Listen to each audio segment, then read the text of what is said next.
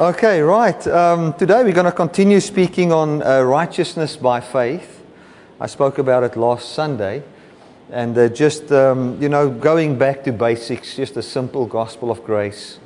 Uh, what does it mean to be righteous by faith? Um, you know, uh, uh, uh, when we look at the Old Testament law, we must realize that the people thought that the law would be able to justify them from their sin. Now, another word for justification, I never knew this, but I saw it in the Afrikaans Bible, is freedom, to be set free. So, uh, you know, we can, we can read that. I'm just going to read the verse in English here, where it says, Therefore, as by the offense of one, judgment came upon all men unto condemnation, even so by the righteousness of one, the free gift came unto unto all, um, upon all, unto the justification of life or the freedom of life, you know, in the Afrikaans there. So we can be set free by what Jesus Christ has done for us. So justification is actually the application of righteousness. Righteousness, uh, you know, we can see it as the right unto or to be holy so that you qualify for what Christ has come to give us. Now, um, the Old Testament people believed that the law could set them free from their sin. But it has been proven over and over that the law cannot set you free from your sin. At the end of the day, the whole thing was about having God's quality of life. It was not about are you under the law or are you under grace. That's not what, it, what the gospel is actually about. The gospel is about how we um, how we experience life. And He wants us to experience His quality of life. You know, I'm, I'm writing a book on finances at the moment, and um, in one of the chapters, I'm talking just about the Trinity and our relationship with, a, with, with God. And realized, and I've put this thing on Facebook as well, you know, that just like my dog cannot have and cannot share in my quality of life, doesn't matter how much he obeys me. Know, if I tell my dog sit and he sits, and I tell my dog lay down and he does, even if, even if he can roll on the ground, even if he can sleep on the couch, even if he can sleep on my bed, he will never be able to share in my quality of life. Doesn't matter how much I love him, doesn't matter what I buy for him, even if he eats, eats fillet steak every day, he can never share in my quality of life. In the very same way with us and God you know, unless we are, and the, I first want to say this the reason why he cannot share my quality of life is because we are not of the same kind. He lives in dog, he lives and moves and has his being in dog. And I live and move and have my being in human, or actually, uh, what the Bible says in Acts 17 I live and move and have my being in him, in God. We are in the God level and he's in the animal level. And doesn't matter how much I show love towards an animal, an animal cannot share in my quality of life. Um, in the very same way, God has come to come so that we can have His quality of life. And as long as what we have a mentality that we are not the same kind, that we are not the God kind, and that we are different kind of beings, different species, uh, you will from that mentality will blind you to the point that doesn't matter how much God bless you, doesn't matter how much love He shows you, doesn't matter what amount of obedience you show Him, you will never enter into what God really intended for you. Paul says it this way He says, Neither circumcision nor uncircumcision avails anything. It's not about law or grace. What it is all about at the end of the day is to have His quality of life. And grace is the only way that can bring you to that point. Amen. At the end of the day, I can be a grace believer, um, you know, and I can believe in the grace of God, but I should make my life available that and have the expectation that this grace will manifest true peace in my heart. That this grace will, what the law could never set me free from, can set me free from. And this is what the Bible says in Acts 13, verse uh, 38. He says, Whatever the law could not justify us from, you know, Christ came and justified us. And that word justify means to treat according to your righteousness, which also means to set free. The law could never set you free from stinginess. The law could never set you free from hating people. The law could never set you free from thinking you're better than others. The law could never have you think of God as somebody that you, uh, uh, that's, it's, it's almost hard to say, but that is your equal. You know, he, we, are like, we are in His image and in His likeness. On, on the level of design, we are the God kind. You know, the law could never bring you to that point and that understanding. Uh, only the message of God's influence in man because of him taking a human and putting a human in the Trinity is the only power that can give you that true quality of life. There is nothing else but the grace of God that can do that. I'm going to read Romans 5:17. We did read it last time. We're just going to go through some of the stuff that I read last Sunday and then some new stuff today. For if by one man's offense death reigned by one, much more they which receive abundance of grace and the gift of righteousness shall reign in life by one, Jesus Christ. So, what he says here is that um, death reigned through Adam, you know, in our lives. In the lives of people, death reigned. But here it says that through this abundance of grace and the gift of righteousness, we will reign in life. In other words, the life that God came, I mean, there's different views of looking at this, but the life that God gave us, the kind of life He gave us, the life where we don't live with sin consciousness, the life where we live with a consciousness of our union with Him, we will reign in that life. How will we reign? The reign we will have is we will see a conquering of everything that was killing us. We will conquer that we will live in true peace. We will really start to think better about ourselves, better about others. You know, if I look at the grace message um, and what it's done to me, it made, made me think different about everybody on the planet. I don't see Jew and Gentile anymore. I don't see, live in the realm of us and them in the sense of you know, I'm a Christian and I'm God's people, and then the person that does not believe, he's the children of the devil. I see the human race as the one that was paid for. I see the human race as the one that was forgiven. And then in this state, I see people that don't believe it and don't have a life born from what Christ has done for them. And it empowers me to preach the gospel to people. Uh, when, uh, even, you know, yesterday I there was a guy um, he was driving up the road where we stay, and he's, he's got this souped up Golf. You know, that thing is so fast. You know, it's faster than some V8 cars. And the thing came up there, and I, he was, I can understand in Afrikaans, hy het die stof uit die teerpad uitgery. Verstaan? He comes up there, you know, and the first thing I do is I stop my car and jumped out and stopped the guy. I said, sir, my kids play in this road here. You're going to kill somebody. You know, please find another place to do this. Not here, where my kids go to school, and not here. You know? Now, even when he did that, when he drove away there, you know, I felt not this crazy fool. That was not what was in my mind. I was thinking, this guy just finds his identity in speed. That's all it is. And he is bound to a law system. So, in that way of thinking, I've already separated him from what he does. And that means forgiveness. So, I've always walked in forgiveness, and I could never connect him to what he's done. And that always put, that, that, that places me, puts me in a place where I can always reach out to him and speak to him in a way wherein he can really be set free. You know, so this grace message has empowered me to a completely new way of thinking. Um, it, it, makes you feel different about yourself. It makes, me, makes you feel different about others. So when we were under the system where you found your identity and who you are in what you do, you, um, you were bound. But Christ came to set us free, that we can really be free effortlessly.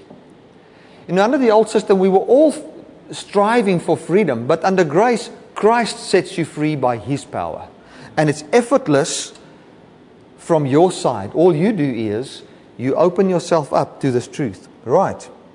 Um, therefore, by, one of, by the offense of one, sorry, therefore, as by the offense of one, judgment came upon all men unto condemnation, even so, by the righteousness of one, the free gift came upon all men unto the justification of life. So, this free gift of righteousness, unto whom did it come? Upon all men. Unto all men was this gift of righteousness given. And this gift of righteousness is unto all men, and those who believe it, they are justified. They are set free by the power of the life of Christ. So, um, and I want to say for people watching via the internet as well, um, you know, it, it is, there's a scripture in the Bible that says there are those that say that grace is a license to sin. Okay? Now, that scripture talks about people in Jude, it talks about people that crept in unaware into the church. Okay? Crept in unaware into the church. They were legalists that did not believe in the grace message. And then they came and they preached and said, the only way you can be set free from sin is by obeying the law. And should you believe in the grace message, you can never be set free from bondage. And they preached that grace is licentiousness or a license to sin. So Paul, uh, uh, uh, Jude comes and he writes and he says, I want to write to you, there are people that are teaching that grace is a license to sin. It doesn't talk about the grace person. It talks about the legalist that says, should a person go into the grace message, he will not be able to be set free, he will not be able to live a holy life. That's what it actually talks about.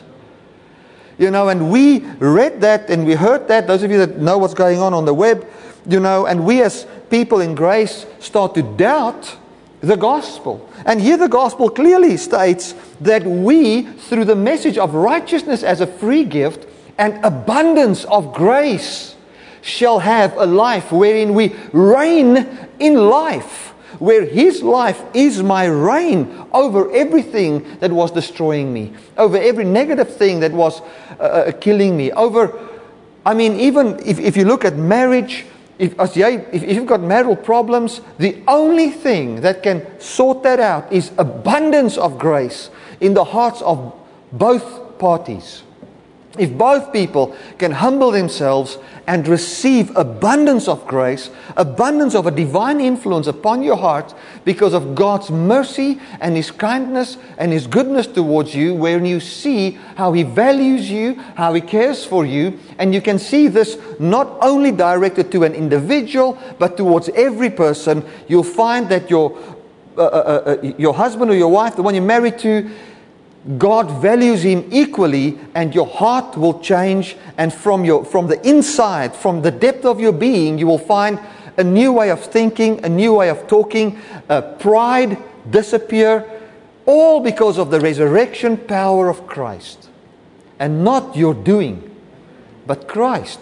So, grace is definitely not the power unto sin, it is the power unto a free life free from the bondage of legalism and its effects. The license to a life of destruction is legalism. You know, um, a friend of mine uh, uh, on Facebook said something that was very um, good. He said,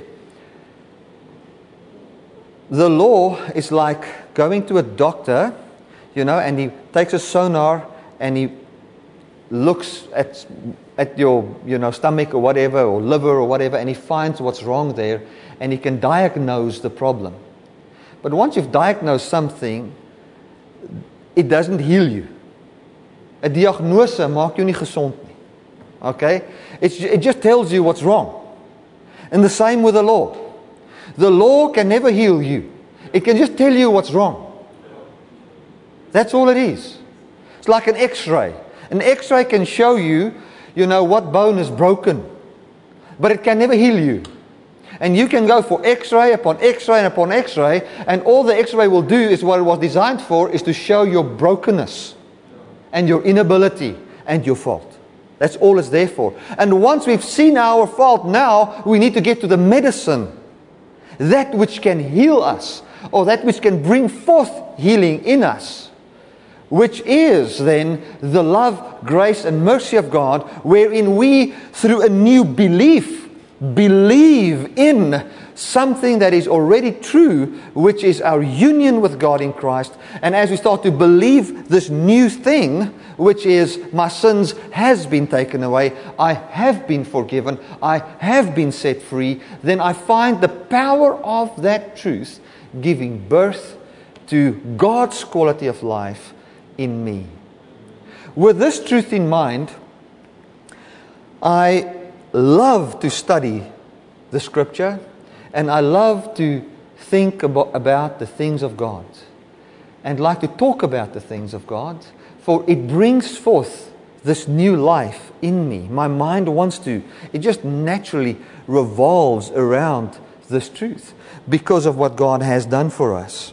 So know this Jesus Christ came and He brought mercy, and through that mercy, He gave everybody righteousness. And then, as we believe, and this is, I preached on the righteousness of faith last Sunday. As we believe, this faith that we have is accounted to us for righteousness. And then by that, we've got access into what He has done. And what He has done brings forth a new life in us. That is the way it, it works. And that is what is done for us. Romans 5, verse 19. For as by one man's disobedience many were made sinners, so by the obedience of one shall many be made righteous. You know, I, I went uh, and um, spoke to a pastor and actually a wonderful conversation with him. You know, I like it when, when grace brings forth God's character in you and you can go and sit with a pastor that doesn't believe what you believe and you can just have just a, a, a professional conversation with a guy, you know, and we can talk about our differences and just fellowship around certain things. And um, what the guy basically said to me, he said to me, unless you repent with tears, you basically cannot be saved. You know, and um, I said to him, but the Bible says, and Christ was preached and there was great joy in the city. Not a lot of tears, great joy. People, you know, when, when good news is preached, people don't cry. You know, there might be cry, tears of joy, yes, but not tears of remorse. Tears of joy. Remorse saves nobody. Belief in Christ and the revelation that he, uh, of what He's done gives you access to His saving power. And then, as He has saved mankind from legalism, now in our belief we experience salvation and we are then saved the moment we believed or believe from what binds us. That, that's it. So I was sharing with, with him and I, I came to this verse. I said to him, Have you ever thought about. Um, the fact that one, could, one man, Adam, made everybody a sinner. And traditionally, we believe that through the disobedience of one, we all became sinners. He says, no, it's not just traditionally believed, it is a fact. And quoted the verse. I said, but the Bible also says that through the obedience of one, we shall be made righteous. What do you say about that? He said, I, this is what he said to me. He said, I refuse to even think along those lines, for it's dangerous. You know, now, now I, I can understand it. It's the first time he, um, he, he, he, heard this ever in his life, you know. So, and he's a really humble guy. So I will definitely see him again. I saw a missed call on my phone just after my preach on Christ Cake last night. So maybe you want to talk about something. So um, we will definitely spe- speak to each other again. But, you know, we, in our hearts, we, we've, traditionally, we've come to a place where we believe that the law and my effort can bring forth a righteousness unto justification. Meaning, I'll, if I stop to sin, then sin will lose its power over me. That's actually what the law people believed. If you stop to sin, sin will never lose its power over you. The only way sin can lose its power over you is if Christ fulfilled it and ended it. And then, because sin has lost its power over you, you don't sin anymore. That is the way it works. That is what God has done for us. Done for us. Now, The second thing, what, what happened was when we heard the message of grace, is that God at least is not angry with me when I do something wrong or when something wrong manifests in my life, which is true. Glory to God. But I found it very frustrating to always struggle with something in my life, even if God's not angry with me. You know, um, if I try to fix something, or say I'm at home and I want to weld something. Now, you've got two pieces of iron, and now you must keep these two pieces of iron together, and now you must weld this thing. Now, the moment you leave this one, you can't take the welding rod and weld these two things together because it falls to the ground. So now you must try and build something around it and whatever, and you get frustrated, you know. I remember starting a business years ago and, um, and uh, doing burglar proofing. I just welded burglar bars, put it up for a school and the whole thing, got some nice contracts and stuff. But because I had nothing, I couldn't pay somebody to help me to do the job. You start with nothing. So it's you, and my father in law gave me a welder.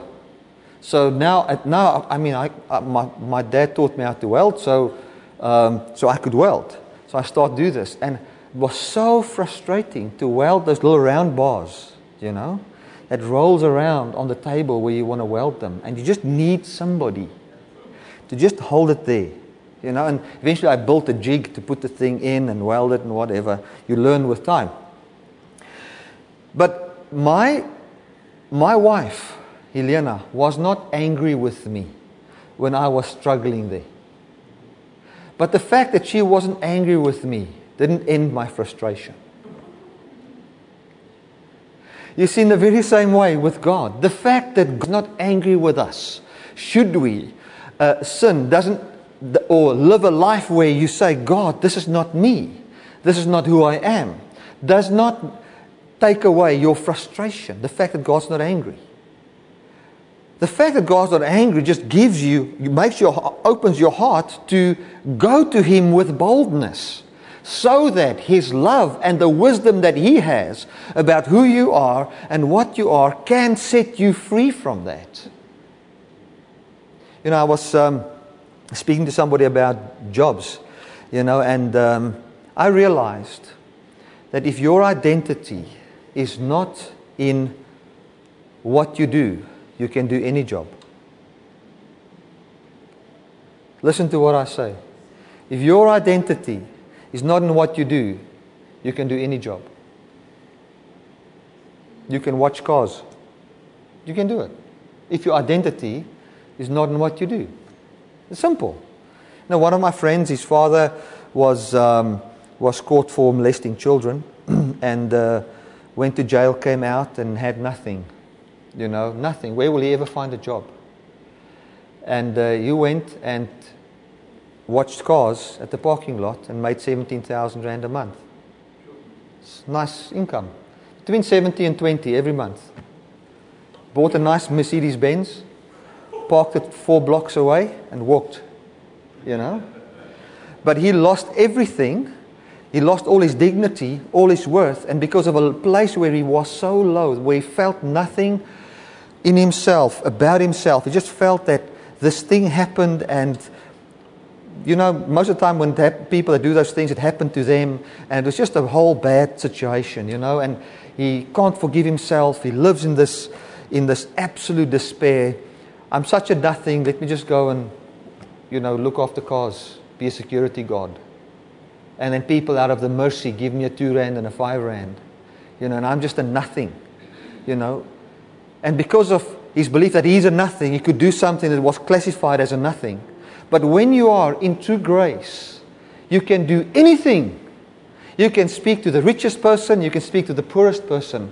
You can drive a nice car, you can drive a old car. You can because you you know your right unto life and in that life you reign with true joy and true righteousness. You know, let me give you another example of, of righteousness and what it's done for me. Um, you know, when I, when I received Jesus in 1989, I was just on fire with the gospel. I remember going to church and I said to God, God, if I look at what church is, church has to be something True Christianity has to be something different to what I am beholding. Now, I was either not understanding it or what I saw was not the right thing. And I said, if I'm ever a Christian, I, I want to be a Christian that's close to God, where I see life. And I could never see it in church. Eventually, I fell away from Christianity and uh, started to look at Eastern religions and meditations and those kind of things. And um, then, to make a long story short, Jan de Wet came, preached at a school there. I went to the outreach, and he preached and said, You can be different than the normal Christian. You can be a dynamic Christian. Okay? And he talked about a true relationship with God. I received that life. I believed in it. I never prayed the sinner's prayer. All I did was I said, God, you know, I don't know about these people here, if they're serious, but I'm serious. Amen. And in one moment, I was changed. My swearing stopped. Everything in my life changed. I was changed. I became a new person in one day. I was born from that truth. You know, I was born again. That's what happened to me. And I started to preach the gospel. And as I preached the gospel, I, I didn't see rich and poor. I didn't see black and white. I didn't see school teacher or school kid. I just wanted to share this awesome truth with everybody. Went to the army, that was just the same thing all the time. Went to Bible school, university, Bible school. In Bible school, this is how the big downfall came. Um, a person came and said that um, God wants you stinking rich. And um, you know that money is not evil because money is not evil. The love of money is the root of all evil. And I always thought money is evil, so I thought you know, I, I should just not have a lot of money because if I have a lot of money, I'm going to be in trouble, you know. And then I heard a preacher on television say, no, no, it's not money that's evil, but it is the love of money that's evil. And I thought, aha. And then he said, God wants you very, very rich you know, and you must now, um, and, and he died that you can be so rich. So, so if you don't go after this riches, you are actually spitting upon his sacrifice. You know? So, this passionate person that I was then, and I'm still passionate in a different way now, but this passionate person that I was, I was saying, well, I'll do any, anything that God wants. I don't, I'm not going to disappoint him. I'm going to now want this riches. And all of a sudden, I saw rich and poor people, which I never saw before. All of a sudden, I had respect for the rich. The passion that I have, you know, for, for um, the passion that I would have for the poor diminished a little bit. You know, it's like they're not really there. They're not understand. Poor Christian is there's something wrong, you know? There's something wrong. And then I didn't become rich. And then this one guy came and he preached at our church and he taught on tithing. And then I thought, what, what I would normally do with my money is I would give to the poor and use it for outreach, the little that I had. And then this guy came and he said, You know, the tithe belongs to God. You must give your money to, to, first to the church, and then what's on top of that you can use for yourself. I went and repented, asked God for forgiveness for taking my money and using it to do outreach and to give it to the poor. And then I realized that this loving father that always loved me could actually curse me, which I never knew. I never knew that. I read it now in Malachi 3. You are cursed with a curse, for you have robbed me. And all of a sudden, my, my, my Abba died.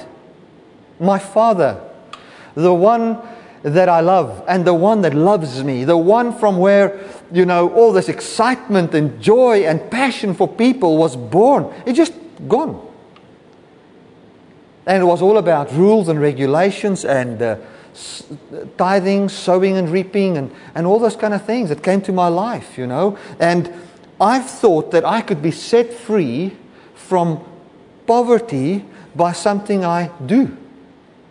And the more I did and gave, the more I found I could not be set free from it. And to make a long story short, God came to me, set me free, and told me that I fully qualify for everything that He ever promised by the finished work of Jesus Christ. The first thing that happened to me was I became content, happy with what I have. It's the greatest gift. You know, if you could buy it at Checkers and give it to somebody and it cost a million, and you could do it, invest everything you have to get that and gift every one of your kids with it. Gift every one of your children with it. Let, that they can have contentment in their life because from that contentment, out of the revelation of who He truly is, who you truly are, you find a platform from where you can reason the way God reasons about you, business, your friends, your family, and everything. Glory to God. You know, um, so what righteousness does, and the, the gift of righteousness, and knowing that I fully qualify, free from my work, is it brings forth a brand new way of thinking, a brand new life. I was set free from the hurt that came to my life. I was set free from all those kind of things, the hurt that came through the wrong understanding of on finances. Um, you know, and I was completely set free by knowing that I fully qualify because of Him. That He promised me, and this is righteous uh, uh, faith. True faith is when He has promised to say that even if I don't qualify by the law, because He's promised he can bless somebody that doesn't even qualify according to the law, for He has set me free from everything that disqualifies me. I fully qualify, and I'm not going to now make what He promised manifest. I'm going to wait for Him to bring it forth. This is Romans 4 about Abraham. God came, promised Abraham. He promised Abraham long before he was circumcised or any of those kind of things. He promised Abraham. Abraham took the promise believed the promise, when he believed that God could take somebody that doesn't have the ability to produce his own children because of the deadness of Sarah's womb, he said, Well, I'm dead. I cannot produce fruit. It's impossible for me to produce fruit. I can never have my own fruit here. But he promised that he will bring forth fruit in me. When you believe that, the Bible says in Romans 5 that that, or Romans 4 verse 5, that that faith is accounted to you for righteousness, what that means is you have done the right thing. If you can believe that I cannot produce anything by anything I do, but I am barren, but He will bring forth fruit in this barrenness by His doing alone, that faith is accounted to you for righteousness. Right, let us just quickly look at the law here. Um, Romans 3, verse 19. Sorry, Romans 5, verse 20. Moreover, the law entered that the offense might abound. But where sin abounded, grace did much more abound. That as sin has reigned unto death, even so might grace reign through righteousness unto eternal life by Jesus Christ our Lord. Now, what I'm going to say is a bit technical, but please hear what I'm saying. Sin reigned unto death even so might grace reign through righteousness unto eternal life. So, God gives righteousness as a free gift to everybody. The person that believes it, you know, his faith is accounted to him for righteousness, or he has got access into grace. And then God, because he brought righteousness to everyone as a free gift, and you have the right unto eternal life, come and brings forth that life in you. Let me read it again. It says here, even so might grace, uh, might grace reign through righteousness unto eternal life by Jesus Christ. So, what he's saying here is God came, gave righteousness, the ticket to the ticket to eternal life to everybody. Those who make use of that ticket, what happens to them? God brings what the ticket promised forth in his life by not his willpower, but by Jesus Christ. Now, this is something we've heard many times in this church, but I want to say this. We, uh, you as an individual, make yourself available for that.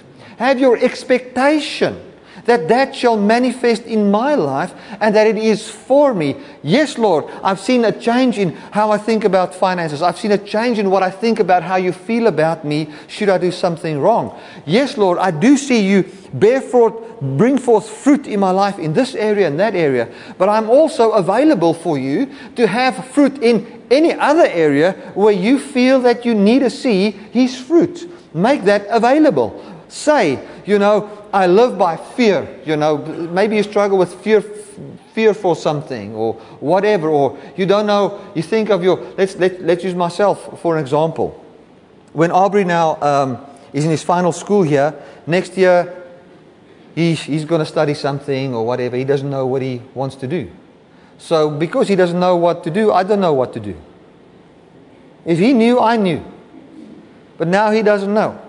So we take him for some tests and stuff, and, they, and um, what I expected they're going to say, they said. Okay, he must become a civil engineer or something like that, and that will be now good for him, for his personality type and everything. That was what he was thinking of as well. You know, and, and um, you sit with this, with, with this thing, okay, he's going to go to university. If he goes to university, obviously he needs a car. If he goes to university, he's, um, we, we don't, I mean, it's going to be expensive where he stays and all these kind of things. You know, start to get to your mind. And then what he wants to do is maybe a four or five year course. And by that time, my second one is in university. Now, that's expensive. So you want this fear you, oh, not, not you want, what happens is fear wants to grab your mind through the cognitive thinking and the cognitive way of thinking about things. But when I went and just said, Lord, you know, when I feel this arise in my heart, what I'm going to do is I'm just going to sit down and you just speak to me. Just speak to me. And I am now waiting and I make my members, my life available for you to bear the fruit of peace in this area in my life. I'm not going to now quote four verses and decide to have peace. That's rubbish. That's as long as what you decide.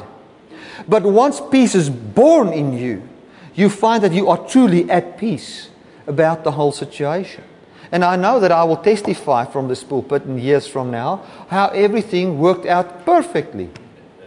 I know it. It is not just a knowing in the mind. It is a, a, a, a it is a knowing that's born from something inside me. And I can say that the peace that I have now is born from God. For I have been made righteous, meaning I am fully qualified to be justified or set free from this emotion that is torturing me. And you guys know the whole episode of things that, that, that, came up to this. Normally, I would not even stress about something like that, but because my one car got, caught fire, the other one was hijacked, then the computer broke, then the book can't get printed, and everything goes wrong. And now you even sit now with this, you find all this information that you're hearing, all these things that's bombarding your mind, actually forcing you to start to think in a legalistic way, starting to bear its fruit in you. And you just say, No. I'm just going to sit back I've got the right, as every human, the right Jesus has, which is his righteousness, to have peace I qualify for, and I'm going to sit back and I'm going to let him speak his truth and what he believes. For by the faith of Jesus, what he believes and what I'm allowed to believe because of what he's done, he shall bring forth his fruit in me. And then you find true peace come to your mind and your heart. Amen. But we make ourselves available for that. It's not going to happen um, outside of the parameters of relationship. It's not going to happen outside of the parameters of relationship because God is a relationship orientated being. He's a being that functions from the platform of relationship. You know, he, and now with us, he, he, he brings everything to us. He makes us known to us. And then, as a husband and a wife decide together to do something, God comes to us and He says, Let me bring forth fruit in you. And then you say, Yes. Like He said in the beginning, let us make man. That let us wasn't, I mean, He says, Let us. It's like me saying to Elena and the kids, Let us go on holiday. What I'm saying by that is, I'm coming with a wonderful idea and I'm actually asking them if it's okay with them. And if they can flow with my plan. Let us, you know, go on holiday. And the same, God says, let me bring forth fruit. Then you say, yes, okay. I'm available for that, and I've got an expectation that you shall bring that forth in my life. Uh, verse uh, Romans 6, verse verse 1. It says, What shall we say then? Shall we continue in sin that grace may abound? God forbid. How shall we that are dead to sin live any longer therein? Now, the moment you are persuaded of righteousness as a free gift, what he talks about here is, and this is what he says. He says, Shall we continue to sin that grace may abound? Now, I've said this before, but let me explain that abounding there. It says, The law entered that sin might abound. This is chapter 5, verse 20. The law entered that sin might abound. Now that we are under the grace system, shall we continue in sin that grace may abound? Let me just read the whole of verse 20 there. Moreover, the law entered that sin might abound, but where sin abounded, grace did much more abound. So, abounding grace was in the presence of abounding sin. And abounding sin was in the presence of the law. So the law was given so that sin can abound. And where sin abounded, grace did much more abound. Now, chapter 6, verse 1. Shall we continue in sin that grace may abound? So, what is he saying? Now that we are under grace, are we still continuing with the law system where we say, I, I embrace the law, sin abounds, and grace abounds? No, no. He says, no. Now that the system has been changed and the law was taken away, you cannot have the expectation you had under the law anymore. The expectation we have now is the expectation of His life manifesting in me. Glory to God. And I like what it says there. It says, in verse 2 God forbids. How shall we that are dead to sin live any longer therein? Now, that verse has, has, has really condemned so many people because we thought, well, now that I'm under grace, now I better live right. No, no. If you think of it that way, you are continuing in chapter 5. What he's saying here is that when grace came, the legalistic system died, and when we can have the revelation that the law and human willpower had, the, had, had its fruit in death and in frustration and in the fruit of, our, of the flesh, if we can know that that death that was died there was our death and our connection to it, that we can now be connected to His life, and His life shall bring forth fruit in us. This is what He's trying to say here. These people didn't understand this. He says, when you are under grace, God forbids sin. God forbids it. The word forbid there means to stop or to cease it to exist. So when I'm in grace, and under the message of his unconditional love, then he's the new nature, the new being. Help me down.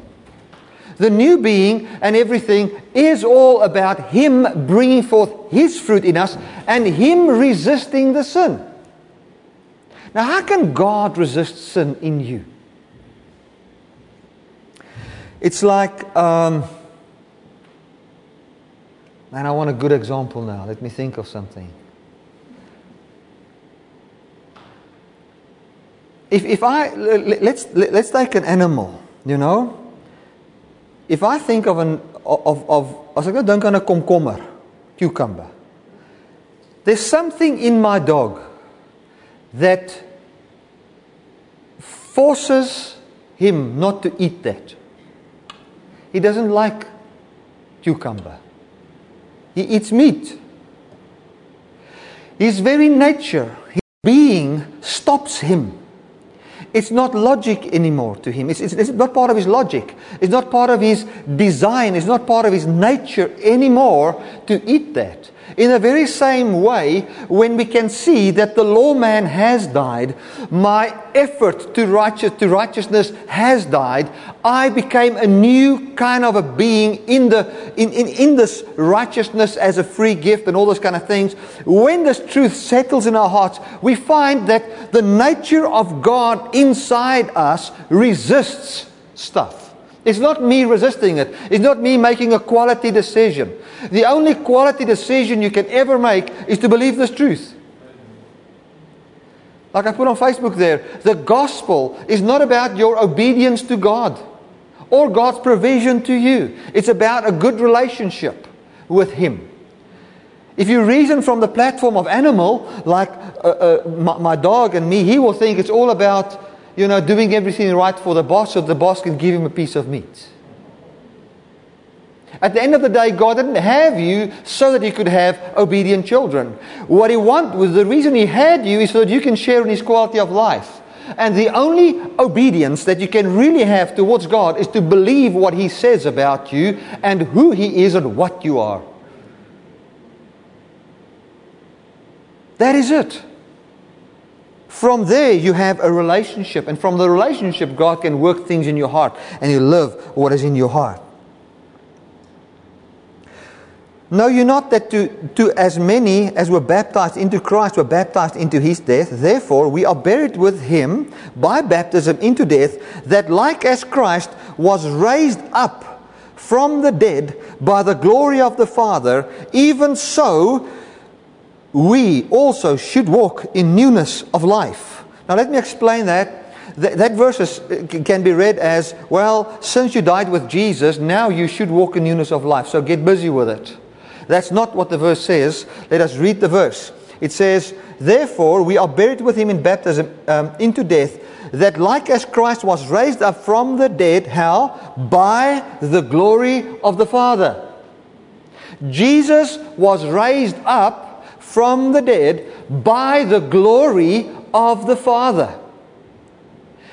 So that we can now and so that we should walk in newness of life as he was raised. So, how will you have newness of life? You will be raised into newness of life by the glory of the Father. Now, what is the glory of the Father? The, the glory of the Father, the word glory literally means, according to Thayer's uh, definition, a view and an opinion the view and the opinion, Jesus had a certain view and an opinion of the Father and of, of himself. And he was raised from the dead based on the view and opinion the Father of who his Father was and what his Father has done. What will raise you from the dead is the power of the Holy Spirit inside the view and opinion you have of who the Father is and what is done for you in Jesus Christ. That is how we ought to walk in newness of life. You're not to walk in newness of life because you are feeling it's God's command towards you. We have come to the righteousness of faith where we are persuaded that God brought righteousness to every one of us so that we can be justified and be set free by the glory or the very goodness of God. Another meaning for the word glory is the goodness of God. The view and opinion that we have about Him is based on how good He is for us. So the only way you can be set free from fear is by having a view and opinion on how good God is and how loving He is, how caring He is, and what kind of being He is, and how He has invited you to this wonderful life. You know, let me end off with this. Years ago, when I thought of God, and God before creation. I didn't know how to picture God. Have you ever thought of God? I mean, before the earth was made, before heaven and earth was made, what did He do? How did He live? You know, now this was my, maybe my engineering brain, whatever. I thought of this almost like a monotone God, you know, that was in heaven he was like a light.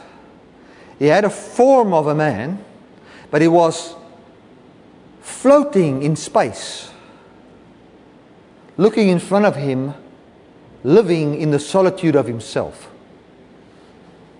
I could only describe him with words that would be words like lonely, separated, um, unapproachable uh, uh, everything but human. That, that, that's how I thought about God. And then I thought about this God came and made a heaven and an earth and put me on this earth. And then this God manifested himself in a human to save me from sins.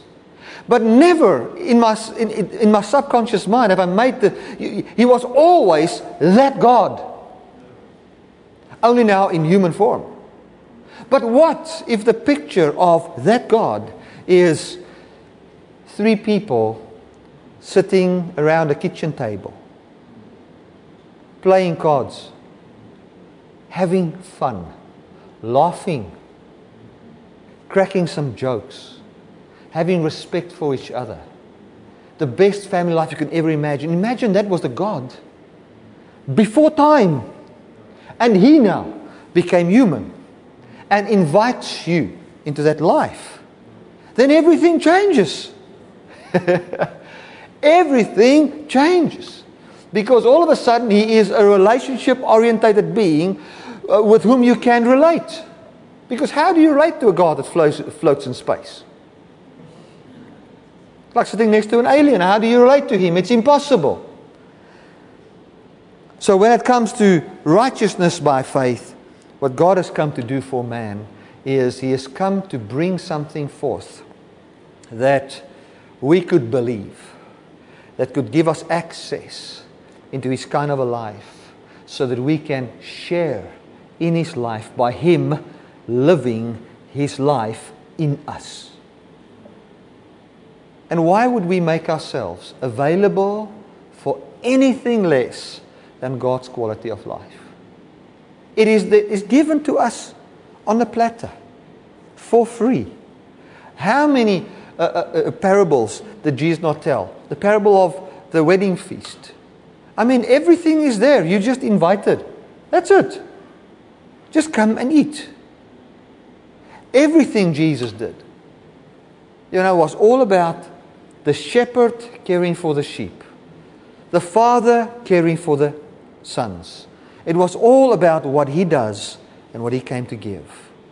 For those of you also watching via the internet, let us make ourselves available for righteousness by faith, wherein this righteousness will have its end in eternal life, which starts today, wherein we, from this platform of grace, can enjoy the bliss of knowing Him and knowing ourselves as we have always been known. God was never confused about your frame, about your design, about who you are. We got confused, and Adam implemented a system in his confusion and walking after what Eve, uh, uh, even Satan and the whole thing brought in there and brought forth so much death. But Christ ended that system, brought a new reality, and now we can believe upon that, expecting what God always has desired for us. You know, I, I looked, there's, there's, a group of people now starting. Um, so that, it's basically a group, and, and it's really growing, you know, uh, on the web as well, where people are just walking in rebellion against the law. Where it's all about seeing how much they can swear and cuss on, you know, on public platforms, you know, because we are under grace. Oh, my goodness. The one guy, excuse me, he said this I'm having a bad day. Can somebody just give me an FU that I can feel better about myself?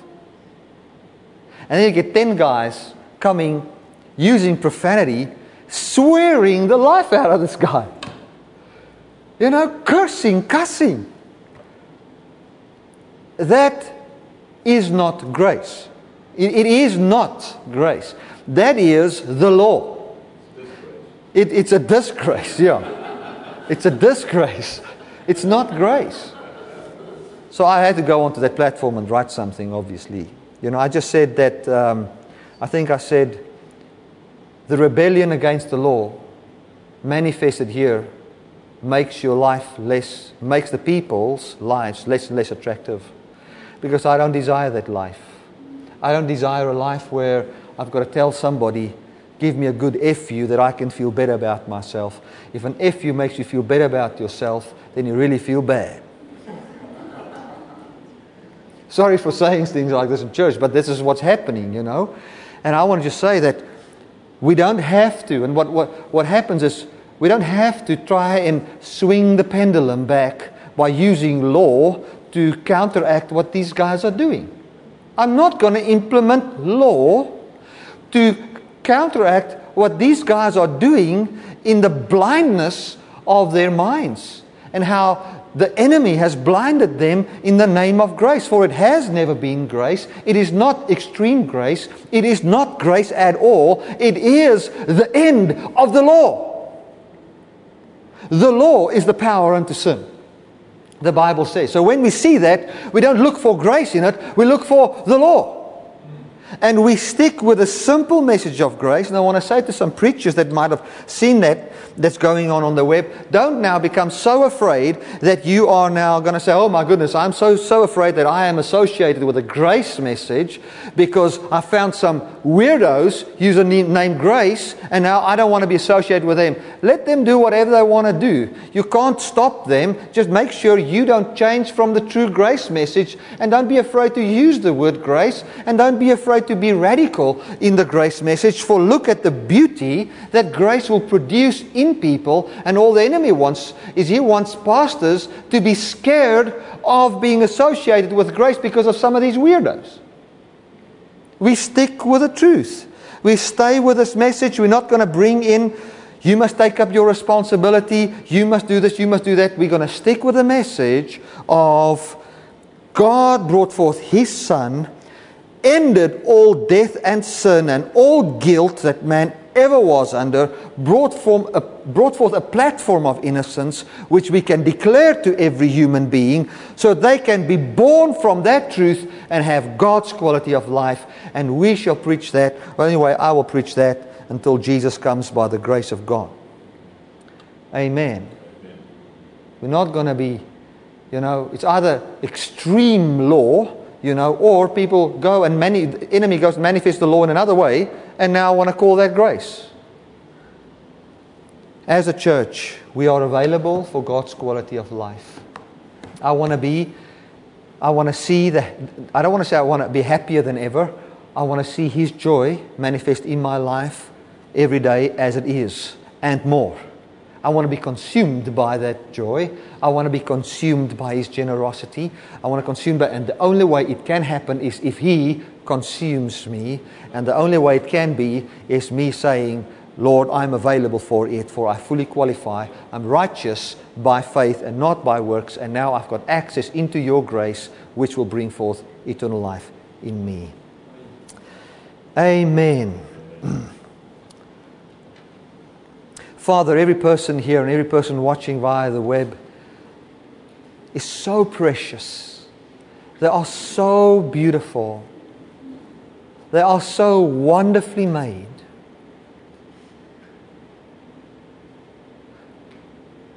Lord, if I think of Louis Giglio and, and the whole video he made about how wonderful the, the human body is made, and laminin with a cross in our, that, that's just that thing in our body that keeps everything together. It's wonderful. But Lord, I want to thank you that who we are is not even contained in that. Our design is contained in the fact that we understand family relationship, that we have the ability to believe and trust, that we have the ability to know, that we can be known, that we that we are fully your kind and function like you. And that's where the beauty comes in because I'm sure we'll also find such a, a lemon maybe in an animal. Or we'll find how the eye is made in animals as well. But what makes us different, Father, is that we can understand God and live and move and have our being in God. And this is my prayer for everyone that listens to me all over the world and everybody that is here. Father, I include myself in this prayer. May we understand the dimensions of your love, of your agape, of how you stand in awe of what you have made. Lord, of this joy that's in you because you behold beauty, that we can see the dimensions of your love and in that understand the dimensions of who you are, who we are. For your word says, there, then we will be filled with the fullness of God. Father, this congregation, my life, everybody that watches life, we stand, I stand in front of you and I say, Father, thank you. We are available to know you